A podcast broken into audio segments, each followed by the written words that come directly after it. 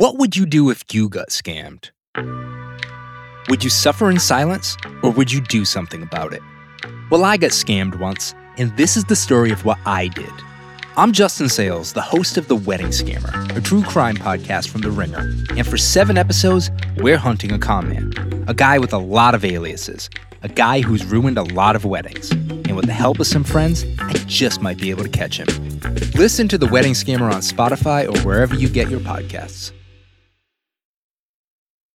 It's the Ringer N B A show presented by FanDuel. The second half of the N B A season is here, and you can bet on the action with an assist from FanDuel, America's number one sportsbook. Right now, you can check out the new and improved Parlay Hub.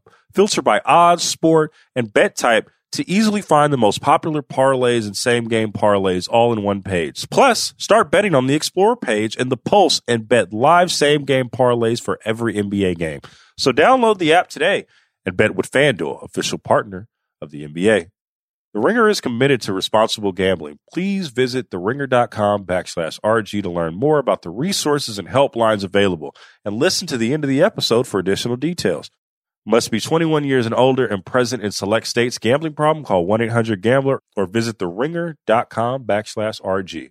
This episode is brought to you by Sonic. Fuel up for game day and any day, really, at Sonic. For a limited time, you can get the new one dollar and ninety-nine cents Sonic Crispy Tender Wraps. And trust me, you don't want to miss out. A crispy chicken tender and bold flavors like hickory barbecue and cheesy Baja, crisp lettuce and melty cheese that make the perfect bite. So go get yourself some T L C, some tender love and chicken, and buy a one dollar and ninety-nine cents Sonic Crispy Chicken Tender Wrap today. Tax not included. Limited time only at participated Sonic drive-ins.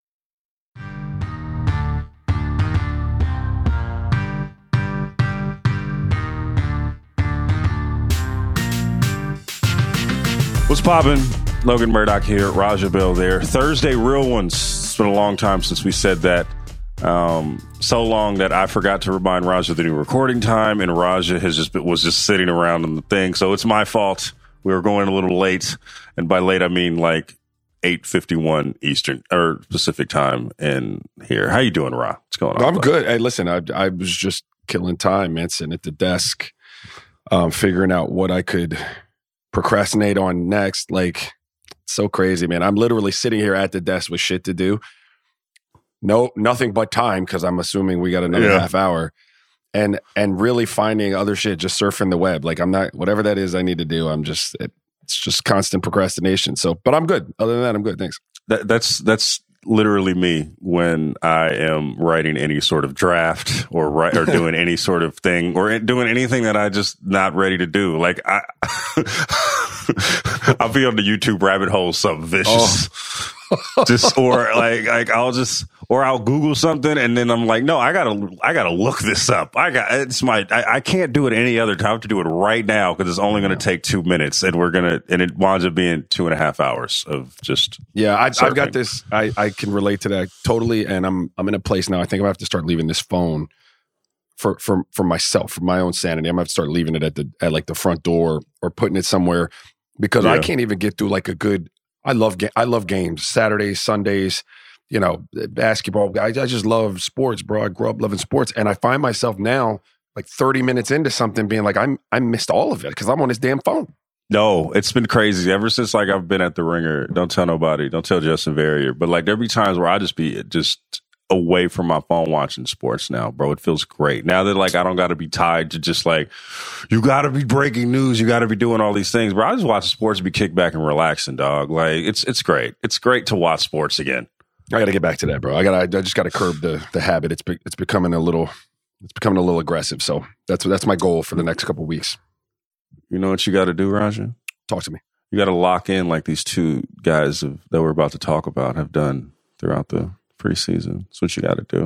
Um, mm-hmm. Let me paint the picture. You guys know the fucking vibes. So last night, some old friends just went off in two separate sides of the coast. Yeah. Um, Jordan Poole, where, who I just wrote a story about that you can read on the ringer dot com, um, just uh, dropped forty-one points at Madison Square Garden in three quarters, twenty-nine of which were in the first half. Um, and across the coast, which is hilarious, Steph Curry hit a game-winning uh, three-pointer against the Kings and did the night-night celebration um, in a preseason game. What the funny part about this is I was at this game and Smooth left at halftime because I said, this is a boring-ass preseason game. I don't want to be here. I, I was like, bro, it was so bad. And honestly, I was talking to Third Eye Kai before the podcast, and I was like, I'm re- I'm still glad that I left. I'm still glad that I left, even after all that stuff, because it was – I cannot pr- impress upon the, the listening audience just how boring this preseason game was. And – It was it was it was bad, but like it, it made me think. Like, there's two tracks of you know this story. Um, there's the Jordan Poole um, F U season that's about to come and commence, and then there's the Warriors season where they're trying to figure out what they are going to do. Raja, I know we talk about we don't talk about statements in the preseason. We know you made your statement against Michael Jordan. That is a recurring theme here. But if can statements be made during the preseason? And do you think that these two games in their own way are just statements from these two players? Can statements be made in the preseason? Not really, Logan. But I guess if, if you put some context with it, like if you have a body of work that like, like in Jordan Poole's instance, where we've, we've seen him, you know, in, in, in, in flashes with Golden State look like this offensive player that, you know, I've said before on this pod, it looks like his brain works different. Like he he creatively does things that it doesn't even look like anyone else in the league would be thinking about doing in this in that situation. Like he plays with this, man, this creativity, this kind of crazy offensively. So you've seen those flashes, um, and for whatever reason, you know, all, all the circumstances surrounding Golden State last year, he couldn't really tap into that late in the season. But in that situation, if he's coming out this preseason and he looks freed, and he looks empowered, and he looks comfortable, and he looks aggressive, I think you could. I, I think you could make a case for there being a statement made in the preseason. You know, generally speaking, I wouldn't say, "Hey, man, a guy is scoring in the preseason. Let's look for him." But if, if you've seen this guy do it before, you know it's there. For whatever reason, it, it wasn't working at the end of last season. Situationally, it didn't seem like a great fit, and now in in this preseason, he's doing what he did last night. Uh, you know, along with. You know, other things. He's he's going to be a problem offensively this year. What that translates into for Washington as a team, win and loss uh, wise, I, I don't know. But freed to just have the ball in his hands and create, yeah, he's a problem. You know what I thought about when I was watching? I watched the highlights because I, I just, it was, I will say this, that the Warriors game was weird because there was like a buzz about like, yo, what's Jordan doing? What's Jordan doing? Like, oh my God. Like, you know, because, you know, the East Coast games are like during West Coast games pregame. So like, you're kind of just like, you're, tr- you're, you don't, you have an eye on the rest of the league, but like you could, you kind of get your news about the rest of the league just from a buzz that's in the arena. Right. right? And so to start the game, it was like, I think it was going into halftime. It was like every, there was like people just like, yo, you, you heard, you see what Jordan did in the first half? Like, what, you see that shit? And what I, but so that was the first thought that I had about like the Jordan Poole experience three thousand miles away from us. And then the second one was, was something that you say, Raja, very frequently on this pod, where we talk about that there is a p- amount of points that needs to be scored on a given night for a basketball team, right? Like just people have to score these points. Um, and I was thinking about that with Poole, and not that he can't, he can't score those points. And he is a, is a victim or is a person that is just taking advantage of the fact that there's just a finite amount of points to score. Like, I think that he's a better player than just that. Yep. But how does he get from the point of, yeah, I'm scoring points because I can, to I'm scoring what we also talk about in this podcast? I think the key for him is figuring out how to score in the context of winning, which is a totally different thing than we talk about, right? There's it's the difference between empty calorie points and points that are that were like we see with Steph, to bring it all the way back, where it's consistently plays and points being scored that could that lead to winning. How does he get to that point, and what is what is the makeup that you have to have to get to that point? Uh, that's a really deep question. Um, let's start by saying, like, there's, you know, there are guys that come into the league that are penciled in as primary scorers on championship level teams, su- supposedly, right? Like, we we identify them as this coming in. We're going to give them every opportunity to be this. They'll have to prove that they they can't do that, right? Um, he doesn't fit that mold. Then there then there are guys that you don't really identify as that, like. Um, You know, they're they're borderline guys. You're hoping they might, you know, materialize into that. Like maybe they can develop. Um, you know, they keep playing their way into that role, and before you know it, they're like a one or a two. You know, on a, on a, on a good winning team. You didn't see that coming. I, and I don't know that he necessarily fits that mold, having been in the G League um, and coming from where he came from. So then then there's this small window of guys, and what you have to do when you're in this window in, or in this group of people is is you know, you're going to have to prove that over and over and over again, that that you can come from where you came from, which was no one thinking you were ever going to be able to do that. Um, you know, he he proved it to some degree with Golden State that he could be a contributor, right? And and be the offensive weapon from from from you know, night to night, but maybe not every night, right? Because consistency is what we're ultimately talking about. Like consistently, you have to be able to do that for you to be the number one. You know, Jordan's done it in the in the space of. And it is a pretty safe space of having Steph Curry, Clay, you know, multiple guys around him that, you know, if he's not cooking, they got it. It's not a problem. Like that's the pressure that that is that that is alleviated by having those guys around you. I don't know that I could put it into words. And so now, you know, he's he's trying to prove that he can take that ball and take this creativity and this bucket getting ability Uh, on a team where he's the primary and do it over and over. And so what you have to do then is, I think for a guy like Jordan, you've got you got to be a little bit more physical um, because no one's shooting fifty-five, sixty percent every every night as a as a perimeter player in the N B A. Um, I shouldn't say fifty-five, but I'm sixty-five. Like you're not shooting um, that every night over the course of eighty-two. So you have to be able to supplement. You got to get to that free throw line, right? And mm-hmm. trust me, the same way I say there are a certain amount of points that have to be scored, there are a certain amount of fouls that have to be called for any given team.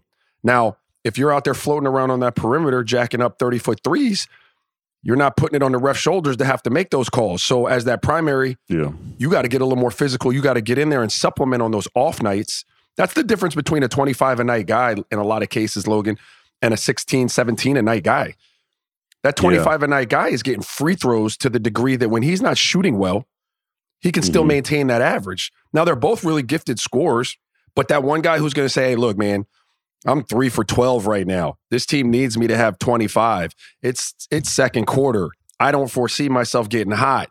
I'm going to just start getting at the rack in a way that these refs are going to get me up to my average. Not on, not on purpose. Don't get me wrong. That's not what I'm saying. But I'm going to put the sure. onus on the refs to make these calls, which will allow me to supplement this poor shooting night.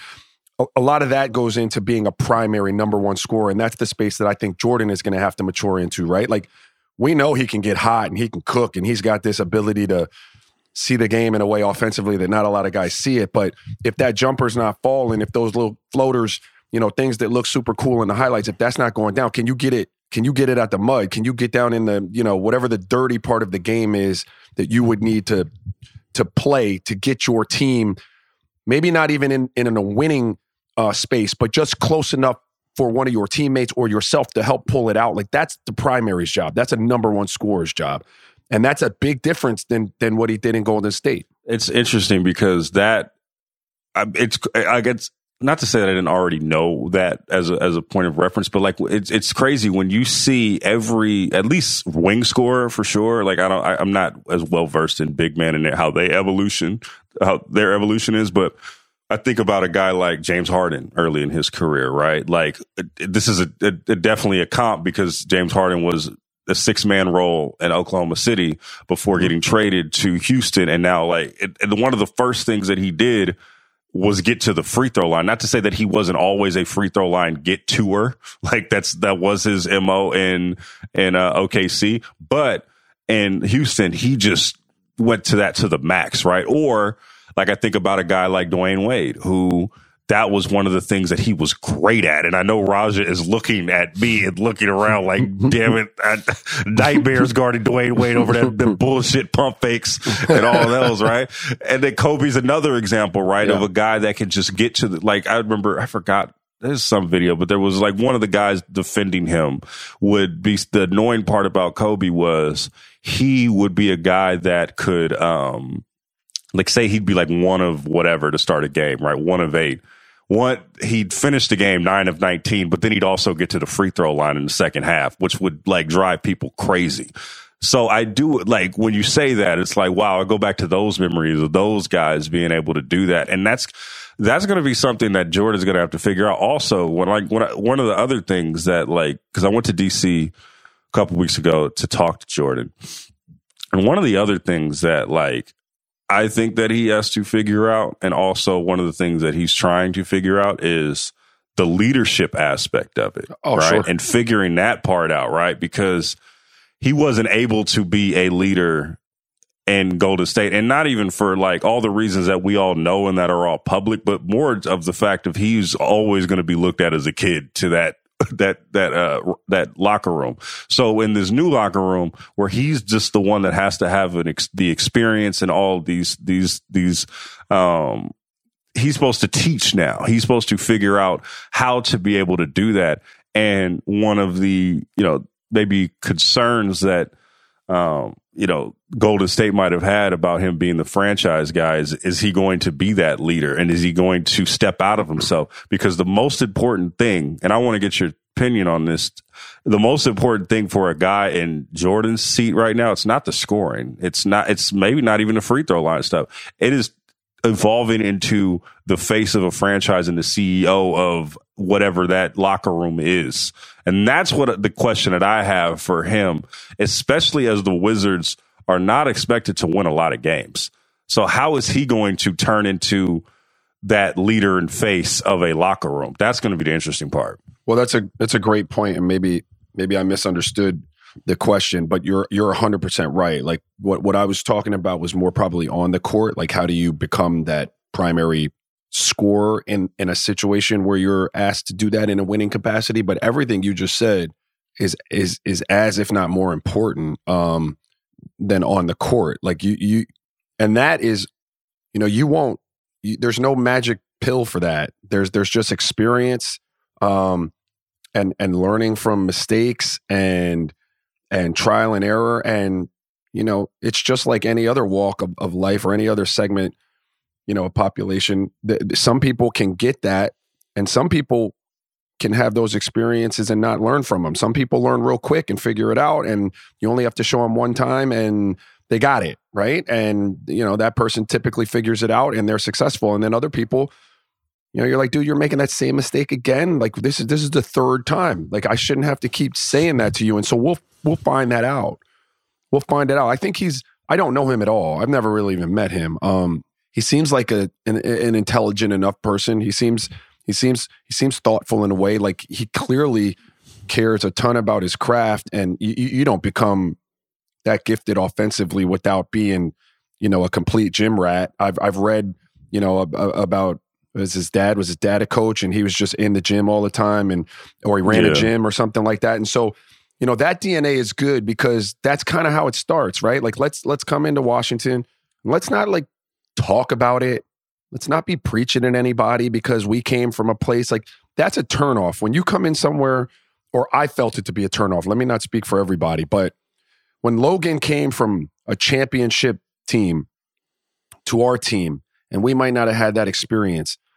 And the first thing Logan does is start running his mouth about how we did it over there and how we did it over here. Like that turns me off, man. I don't want to hear that shit.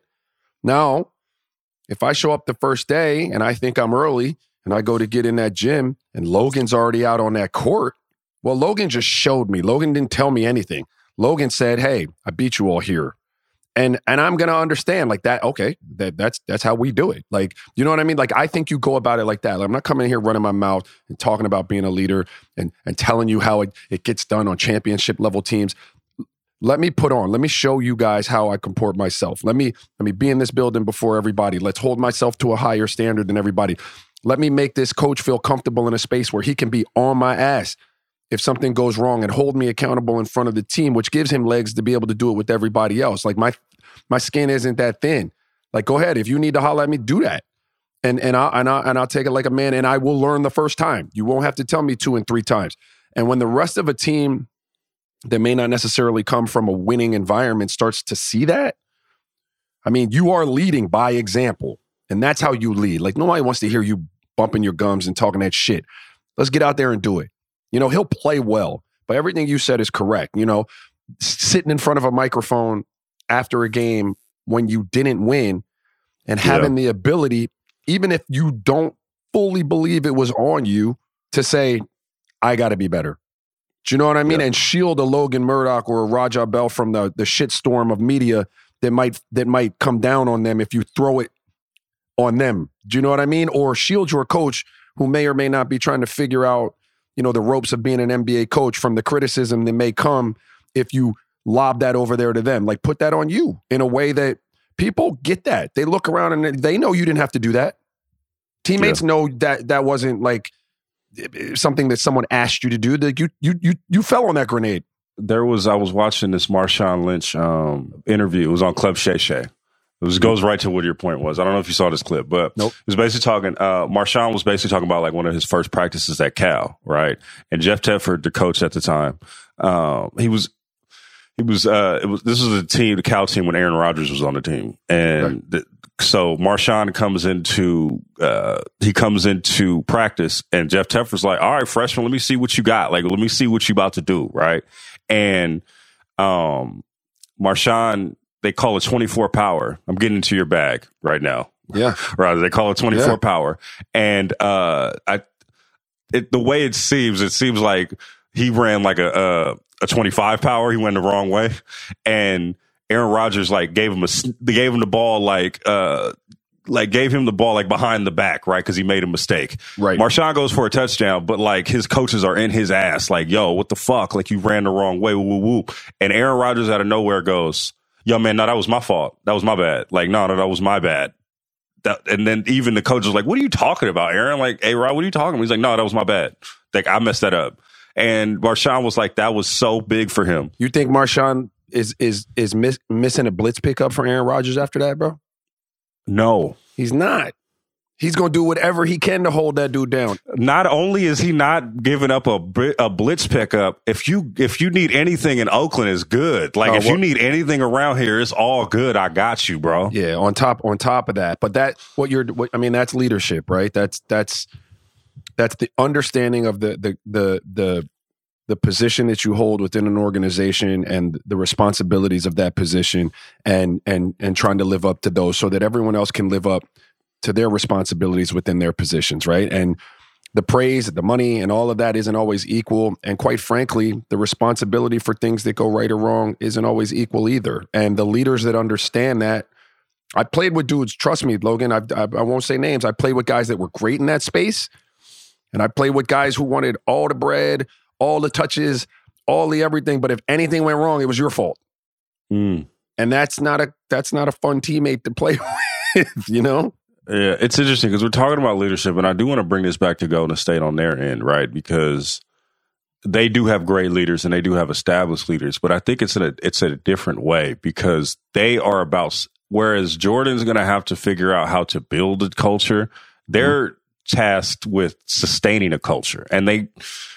I think that as we evolve, it's gonna. I I can't wait to see how we dissect Golden State's leadership aspect, but I think we do need to acknowledge just the differences in how they have to do it. Even in regards, I think Jordan's a great case study in this, and by extension, Kevin Durant, where you have a championship team and a championship th- uh, striving team. It's much harder to maintain leadership in that aspect, or maybe it's a different type of leadership. It's hard to build culture in a place, but to sustain culture is a hard thing. I know from covering it in the locker room, Raja, and just like the level of egos that clash and, and all of these different things, right? But why is it like you we you know what you've seen like throughout last year with Golden State? How hard is it to sustain when you have already done so much and you're you're trying to evolve into a new generation? How hard is it to sustain that leadership when? Because I, I there was such a divide last year with just the, the with Draymond and by and then the young guys, right? Because of right. what happened, and it forced people to to to to choose sides in a matter that they really just didn't want to choose sides on. But that's just a a, a example of how you can of a different type of leadership. But how do you like if you can? Try to mitigate that, right? Like how, because even the Spurs weren't good, great at it long term, right? How do you? What is the the in a utopian world? How do you make it right? I don't have I don't have a great answer for that, um, but I I I think the ideal situation for being able to keep a culture alive and sustain it for a long time is to stagger your your talent in a way. It doesn't have to be generational talent, but you have to have people in the building that the baton can be passed to. So so you know, you can't have all your talent, all of your breadwinners and talent aging out at the same time. So they all kind of fizzle into not being like the the best players on the team at the same time in a way that they haven't been able to raise anyone to take that baton and continue championing the culture, if that makes sense. It's kind of convoluted. I'm lost in thought. But the point is, like, I want to have a Logan Murdock who's been here for seven or eight years. He's in his prime. And then I get a young, you know, Raja Bell that comes up. Logan grooms him for for a while. He understands what it's all about. Like, I get it. I've seen Logan operate in this space. I've waited my turn. And now Logan starts to go on the back end of his career, but I'm coming into my prime. So I'm keeping the standard alive in a way. You know, it could be a few of us, but but you're keeping that talent staggered in a way, because what hap- that that allows you to, you know, keep culture alive when you when you get an older player, you know. And I used to have this argument, um, you know, to some degree in, in Utah when I was there with mm. with with Tyrone Corbin. He wanted me to be a culture guy, drive the culture, yeah. right? And you could you could do your best in that space. Um, And and he always misunderstood what I was saying. I think to some degree the club did, because they thought that I was saying this because I wanted to play more. It's not what I was saying, right? I knew who I was as a player at that point, but I'm not playing is my point. I can only drive culture so much. These yeah. dudes know they're better than me. Like, they see it every day in practice. You know what I mean? Yeah. Like, so yes, they they're kicking my ass. So there's only so much I'm going to be able to give them.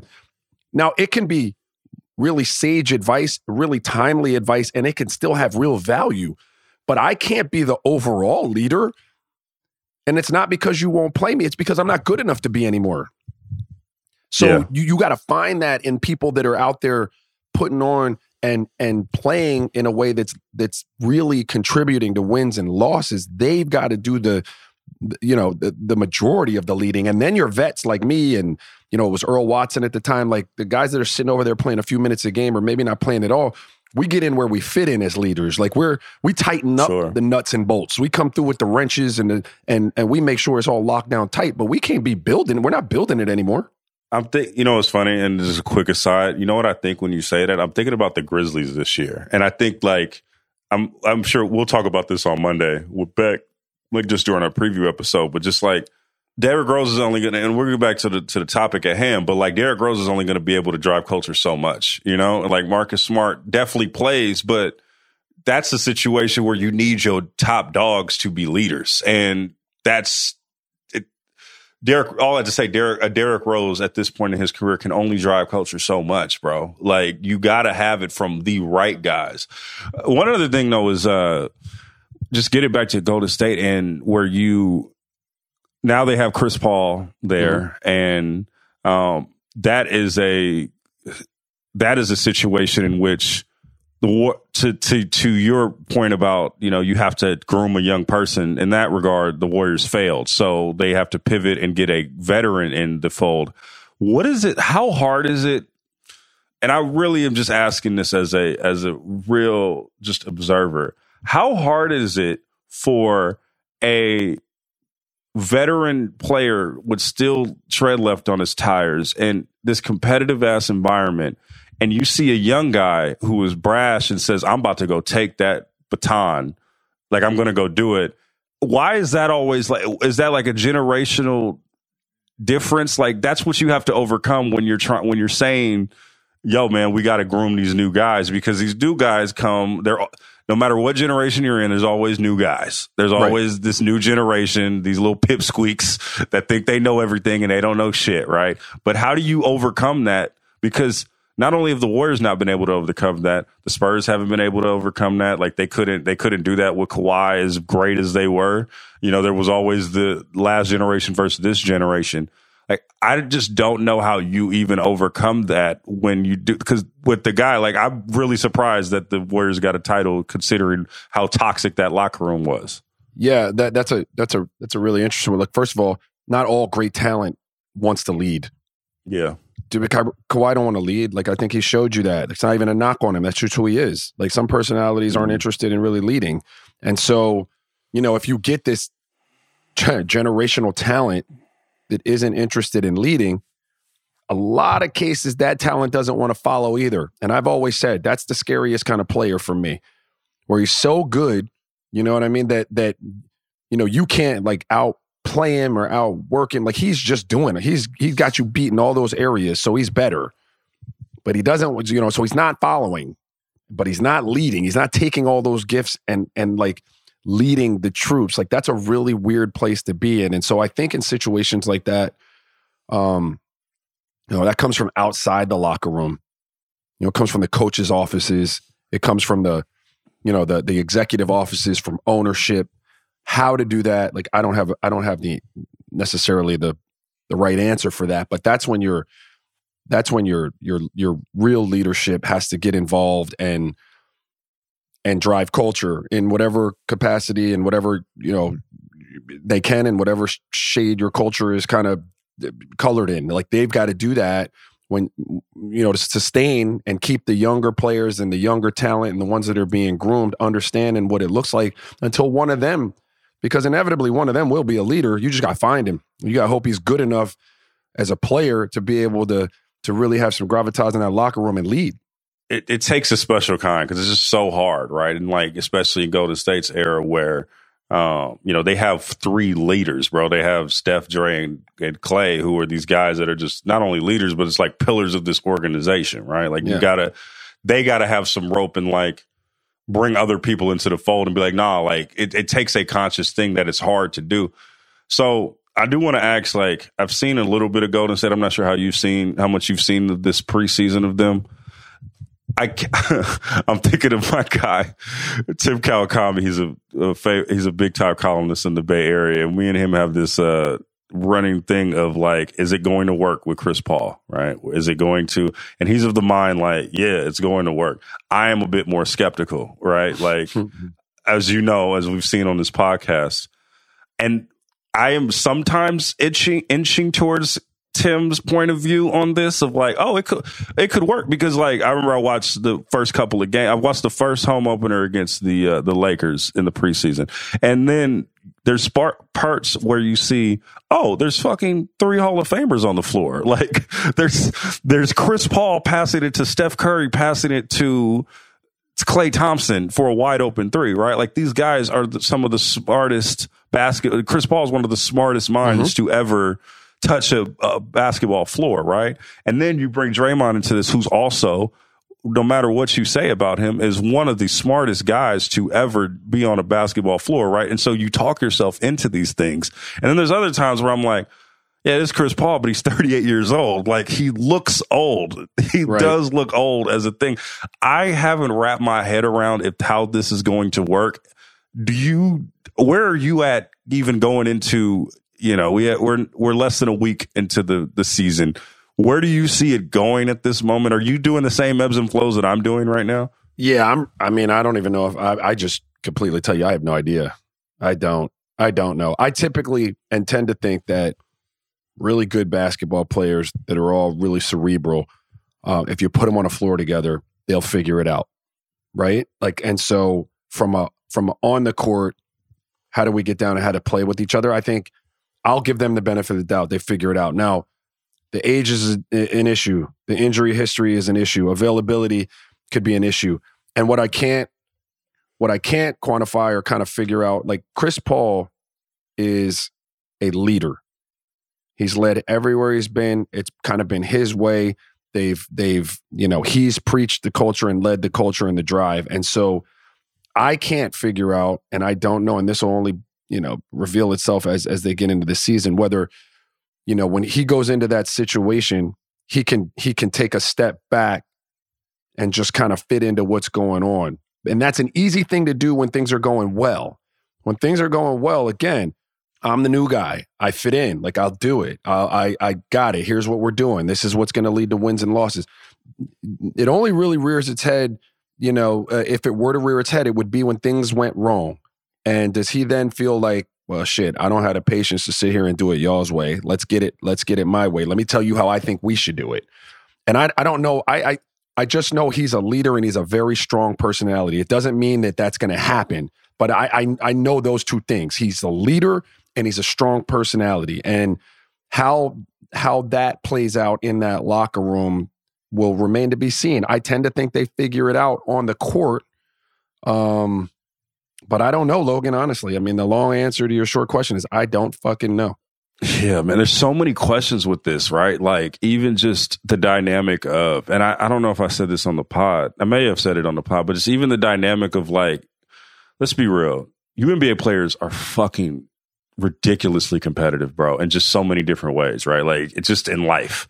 Mm-hmm. And my concern, like, I'm only speaking for myself and how I see the situation. If you have a guy that you have continuously, like, had a rivalry with and beat, right? Also, you guys are competitive, and also you motherfuckers are petty, right? Like, if it goes wrong, mm-hmm. you guys, you guys aren't afraid to talk some shit. But, like, they see a guy like Chris Paul, where he has always been an adversary for the Warriors. Like, from the beginning stages, you go back to, like, there's a lot of coming of age against Chris Paul, even, like, in twenty fifteen, where Steph, like, shakes the shit out of him, right? And, like, that, then the Warriors go into being this behemoth that they are, right? And right. then you go into when they play against, the Warriors play against Houston, and then they play against, uh, just play against Chris Paul teams and continuously beat him and revel in beating Chris Paul.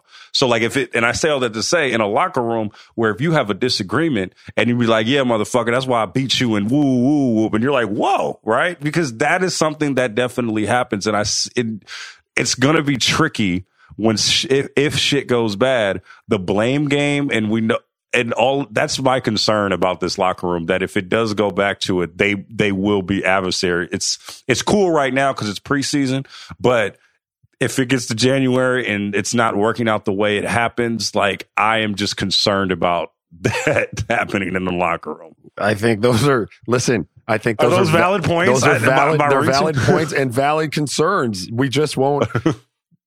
It doesn't mean they have to happen, but the the potential is there. Like, who knows? And so we'll have to we'll have to wait and see. I also look. You didn't, you know, just from on the court. Like, I, I thought that they needed to get younger and more athletic in some of those areas. Do you know what I mean? And so, you know, if I'm keeping it a buck, that didn't check either one of those boxes either. So, so you know, we'll just have to see. Yeah, no, it's going to be, and they have a they have a tough schedule to start too, man. They got Phoenix at home to start, and then they got to go on the road to Sacramento, where, you know, Sac is waiting to kick their ass, especially after last year. You know, and it's, and it's Sac's, it's Sac's, it's Sac's home opener. The beam mm. will be lit. Mm. Yo, I was in Sac a couple days ago, and they still have Light the Beam, like, banners all through downtown Sacramento, bro. The Holiday Inn off the freeway still has Light the Beam.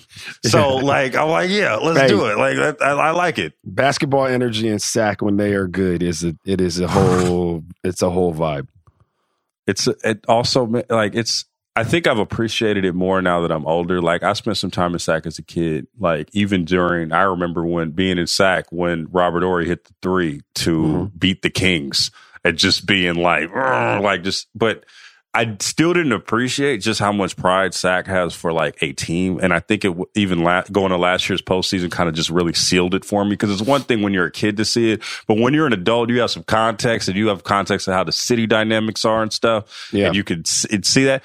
Bro, like, they, and also against the Warriors, if the Warriors are good, and just the dynamics of Sac versus the Bay Area, like, fuck you, you know, like, we, I mean, we we got love for y'all, but, like, fuck you, you guys are the big city, woo, woo, woo, y'all talking all that shit, sticking y'all chest out, like, there is that in there as well, like, it has the potential to be a little rivalry, and, like, also to your point about athleticism. The Kings got some athleticism, dog. They got some kids there that are going to run you out of the building. They have the, one of the fastest guards in the league. All I just say, the Warriors' schedule is really tough. Like, you got K D first opening night, then you got to go on the road with them, them, with them kids. And this, they trying to run you out the gym and they think you had it fucked up from last year. It's going to be an interesting start to the season is all I'm going to say for the Warriors. Wizards, we kind of know what's going to happen with the Wizards, with the Warriors. Like it's, it's going to be fascinating to watch them. For sure. All right. Take a quick break. We're going to talk about, we're going to talk about some messy shit. This episode is brought to you by Sonic. Fuel up for game day and any day, really, at Sonic. For a limited time, you can get the new one dollar and ninety-nine cents Sonic Crispy Tender Wraps. And trust me, you don't want to miss out. A crispy chicken tender and bold flavors like hickory barbecue and cheesy Baja, crisp lettuce, and melty cheese that make the perfect bite. So go get yourself some T L C, some tender love and chicken, and buy a one dollar and ninety-nine cents Sonic Crispy Chicken Tender Wrap today. Tax not included. Limited time only at participated Sonic drive-ins. This episode is brought to you by Indeed. We're driven by the search for better. But when it comes to hiring, the best way to search for a candidate isn't to search at all. Don't search. Match. With Indeed, use Indeed for scheduling, screening, and messaging so you can connect with candidates faster.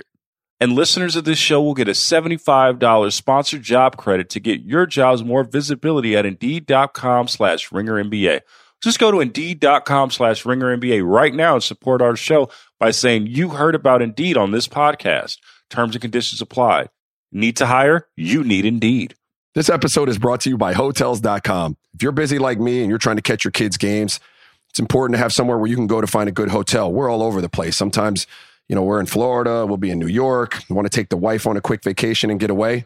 Whether you're looking for a relaxing getaway or heading out of town to see the playoffs, Hotels dot com app has a perfect hotel for every trip.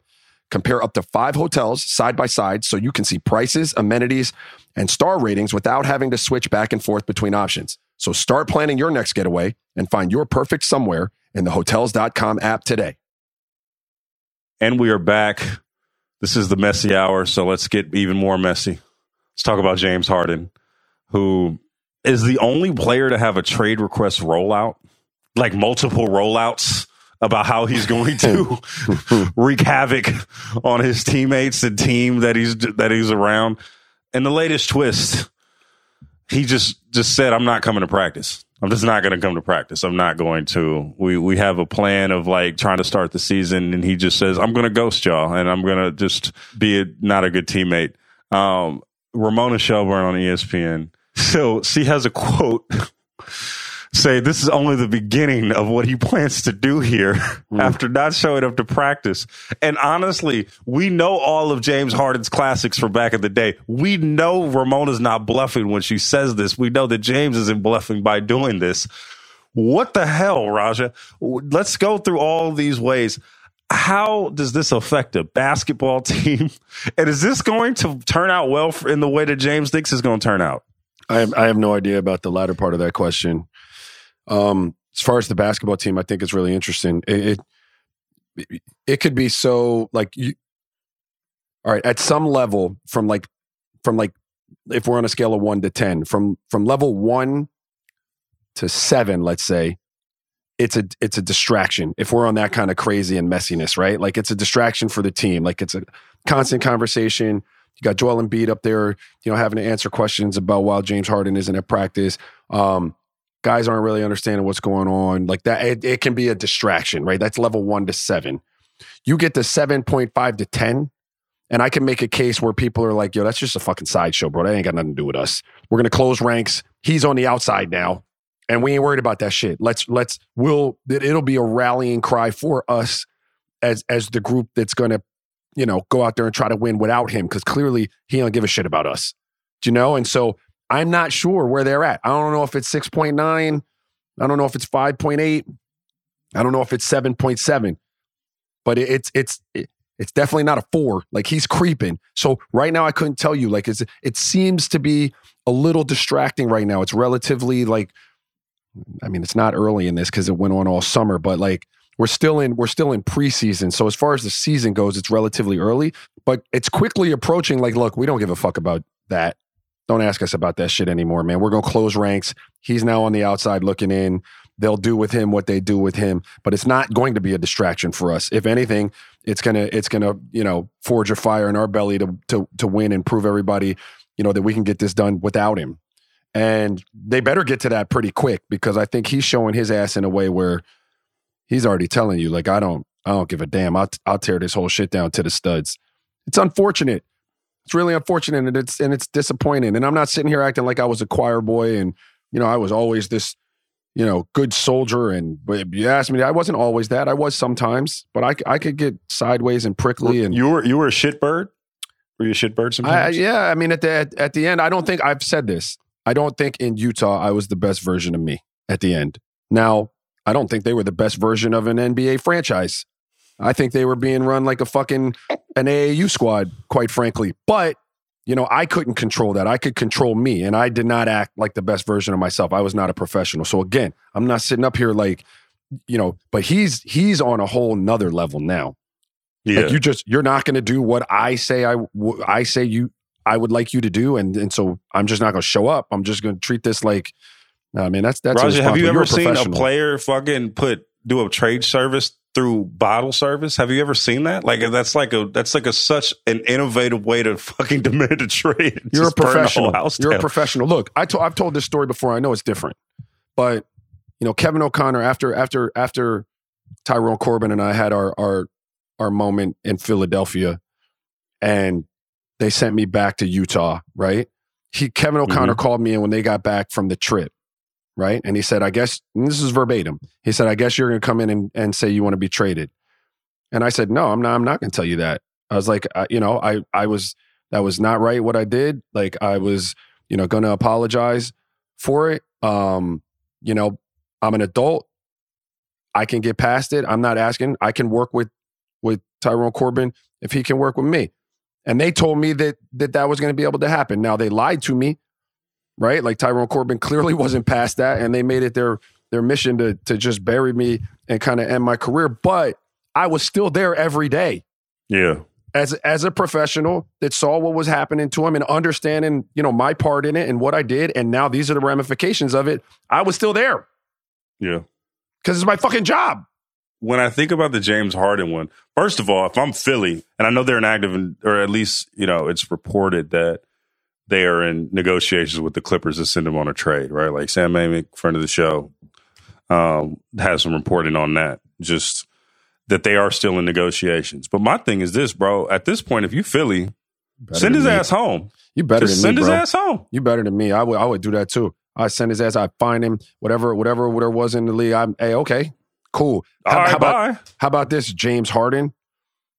How about this? This is how it ends for you. I mean, that's what happened. That's what happened. Like that's what. Yeah, this is how it ends for you. You you can get the you can get the Utah Raja Bell treatment. This is how it ends, my boy. Hey, good for you. You showed your ass. This is how it's gonna end. My thing is this though, and this is a real question, Raja.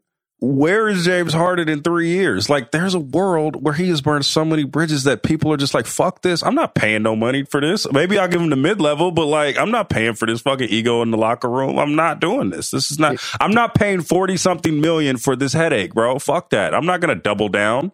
Well, one thousand percent. But I would argue in three, in three years with what he showed you in terms of how he takes care of himself and, and what he does. I, I mean, I don't even know that he's, I don't know that he's not, but I, I I wouldn't put good money on him being in great shape to be able to help your team in a way that he's worth the risk. He's done like two practices this whole time, and it's not like he's been the model of like work ethic and consistency. He left to go back to Houston. There's a lot of there's a lot of great establishments and a lot of great things to do in Houston, not of which none of which that I'm thinking of involve a gym at the University of, of Houston, especially when you're flying in and out, like you're not working out. So even here, is he going to lock in? It's, it's just, it's so, it's wild. It's, I'm so angry about it. And I get so emotional because I'm really, I am disappointed. I'm, I'm, I'm, I'm disappointed. And I, I don't know the behind closed doors conversations that he had and promises that were made. And and if you guys really took advantage of him in that way, then shame on them too. Like, but I just, I don't know that. So I'm only coming of a place, I'm only coming from a place where, you know, as a former athlete, you sign a contract, you, you play it out to the best of your ability. Um, and you can ask for certain things and you can, and and you can be disgruntled and so on and so forth, but but you can't make a mockery of it. Do you know what I mean? Like, and he's make, he's making a mockery of this thing right now, and I, I'm disappointed in him. I'm I'm disappointed, and I'm telling you, like, maybe that's why it's not. Maybe I, I could never be a G M because I get emotional about it, and I'm I'm I'm trying to spite you. Like that. That's so funny, bro. That's what Kevin. That's what Kevin O'Connor. That's what Kevin O'Connor was on at the end. I told you. I've said this before, bro. He definitely like it was it, like it. What? It's not just me because I tell my story all the time. But I've right. said this before. When he traded Darren Williams after the shit that happened with Jerry Sloan, I was sitting like in those old, you used to have those old silver bullet hot tubs. And around mm-hmm. the edges of the silver bullet is like a wooden platform. So you could sit there and just put your legs in the hot tub. And yeah. he had traded Darren in Dallas. We were down, Darren's hometown. Darren and I are sitting next to each other on the couch in the training room, Brian Zettler, Gary Briggs, Darren, myself, and we're reading E S P N, like the ticker go across. It says Darren Williams got traded. I looked at Darren like, uh-oh. He looked at me like, what? And so he got up. That's how we found out he got traded. The next the next night, we got a home game. I'm old. I got my feet in the in the in the like whirlpool, like trying to get my calves warm, and I'm sitting there. And here comes here comes uh here comes Kevin O'Connor's, and he walks by and he he looked at me and he said, uh, He said, sometimes you get what you deserve. Alluding to like trading Darren, uh, Jersey was bad. Jersey was bad. But he's, he yeah. like wasn't That's in the tough. meeting. I wasn't in the meeting. But Darren was a good player. There may have been some other opportunities to move Darren to some other more desirable oh, oh, places. Oh, good player. At a point in time, he was considered one of, like the, one of the best two-point guards in the league. Didn't sound like Kevin O'Connor's like, Like, the, didn't sound like he was really looking for the best deal as much as he was looking for somewhere to make make Darren pay the price.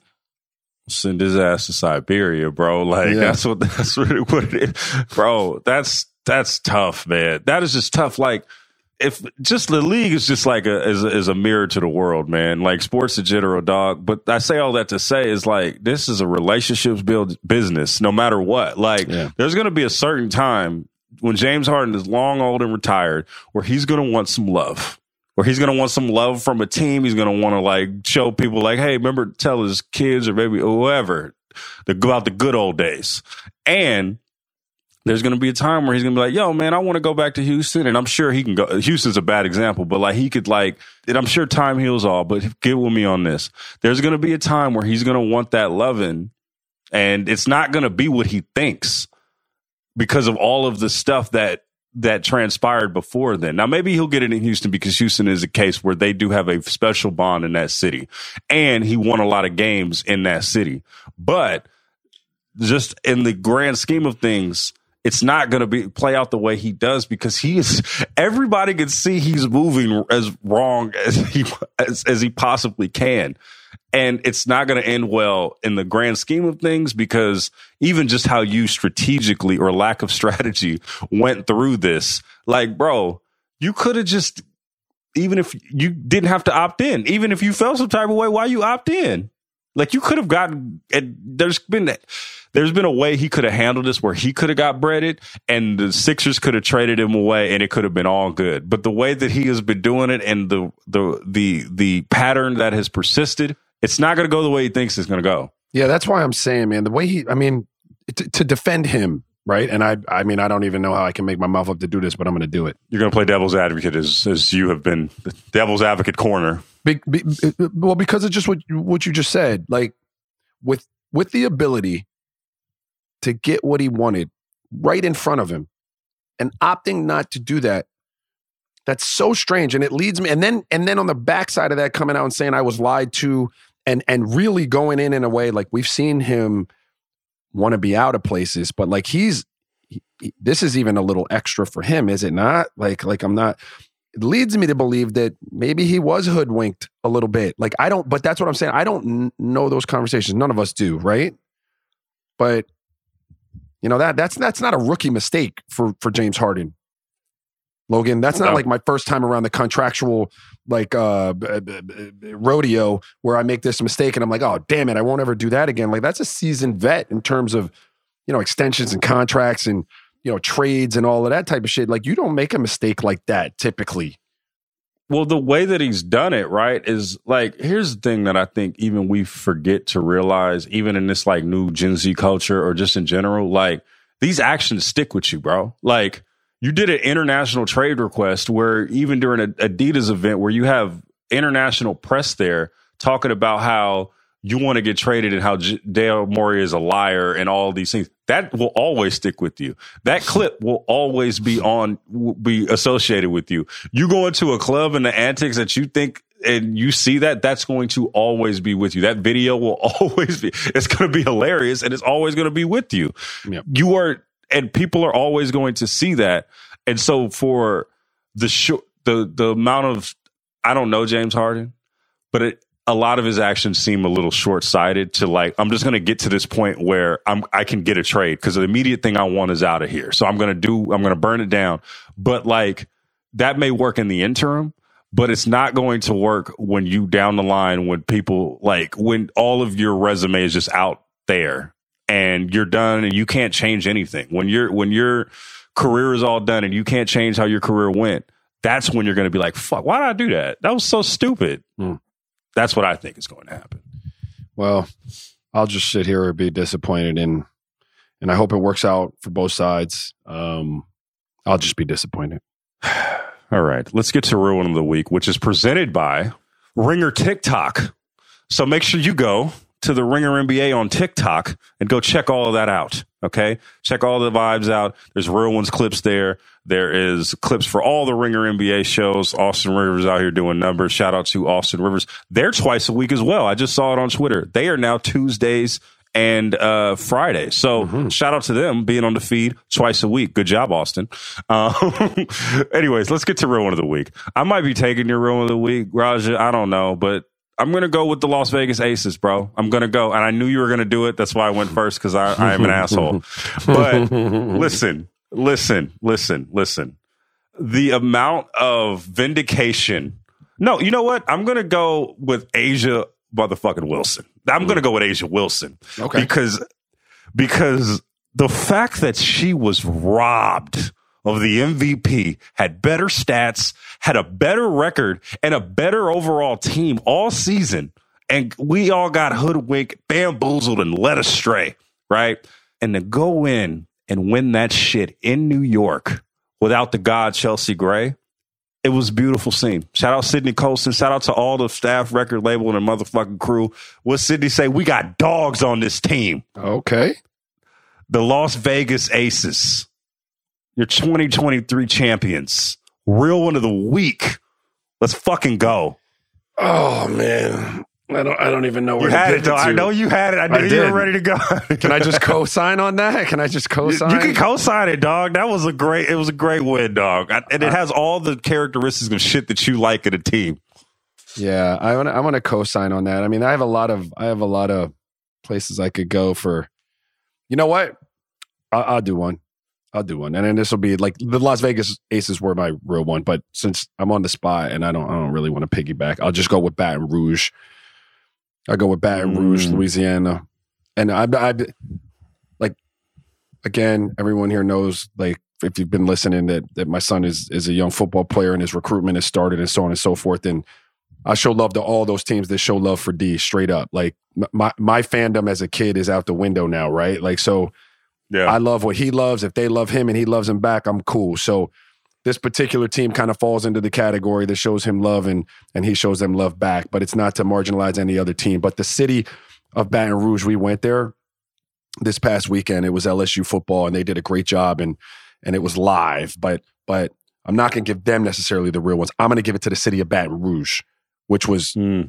bananas, Logan. Like I've, yeah. I went to I went to Baton Rouge on uh on a recruiting visit way back in the day, like in nineteen ninety-four. But again, like you said earlier in the pod, like things are a little different when you're an adult and you see them from the adult lens versus the kid lens. Yeah.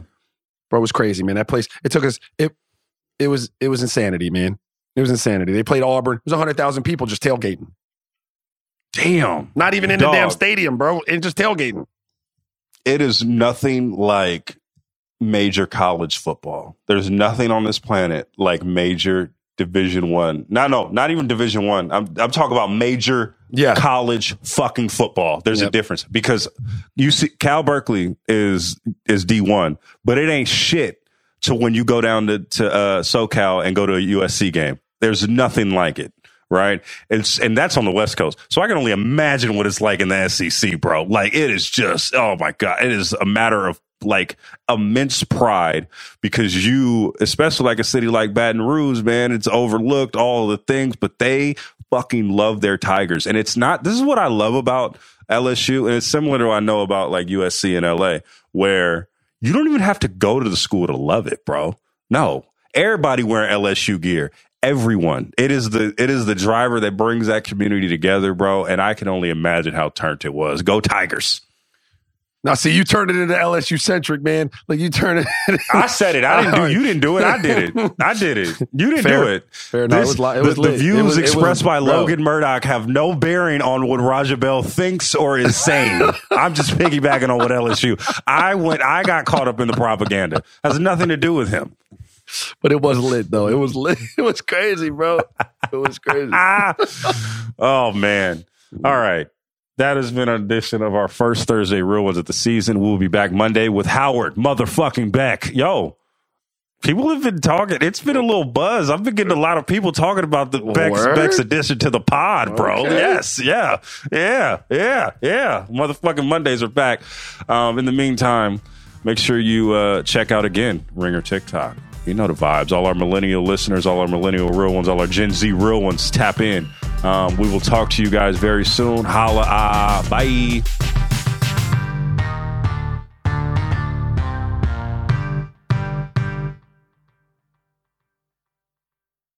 This episode is brought to you by Lululemon.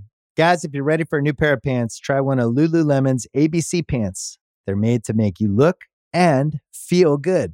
And there's lots of different styles to choose from.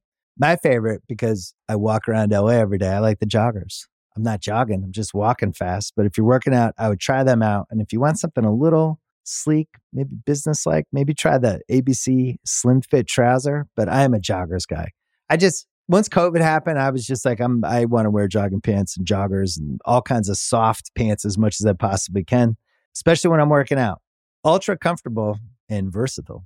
A B C pants are really in a league of their own. Buy a pair right now at lululemon dot com. There's a lot that could impress you about the all-new Honda Prologue E V. True, it's got class-leading passenger space and clean, thoughtful design and intuitive technology. But what really sets the Prologue apart from the competition is that it's more than an E V. It's a Honda. Honda, the power of dreams.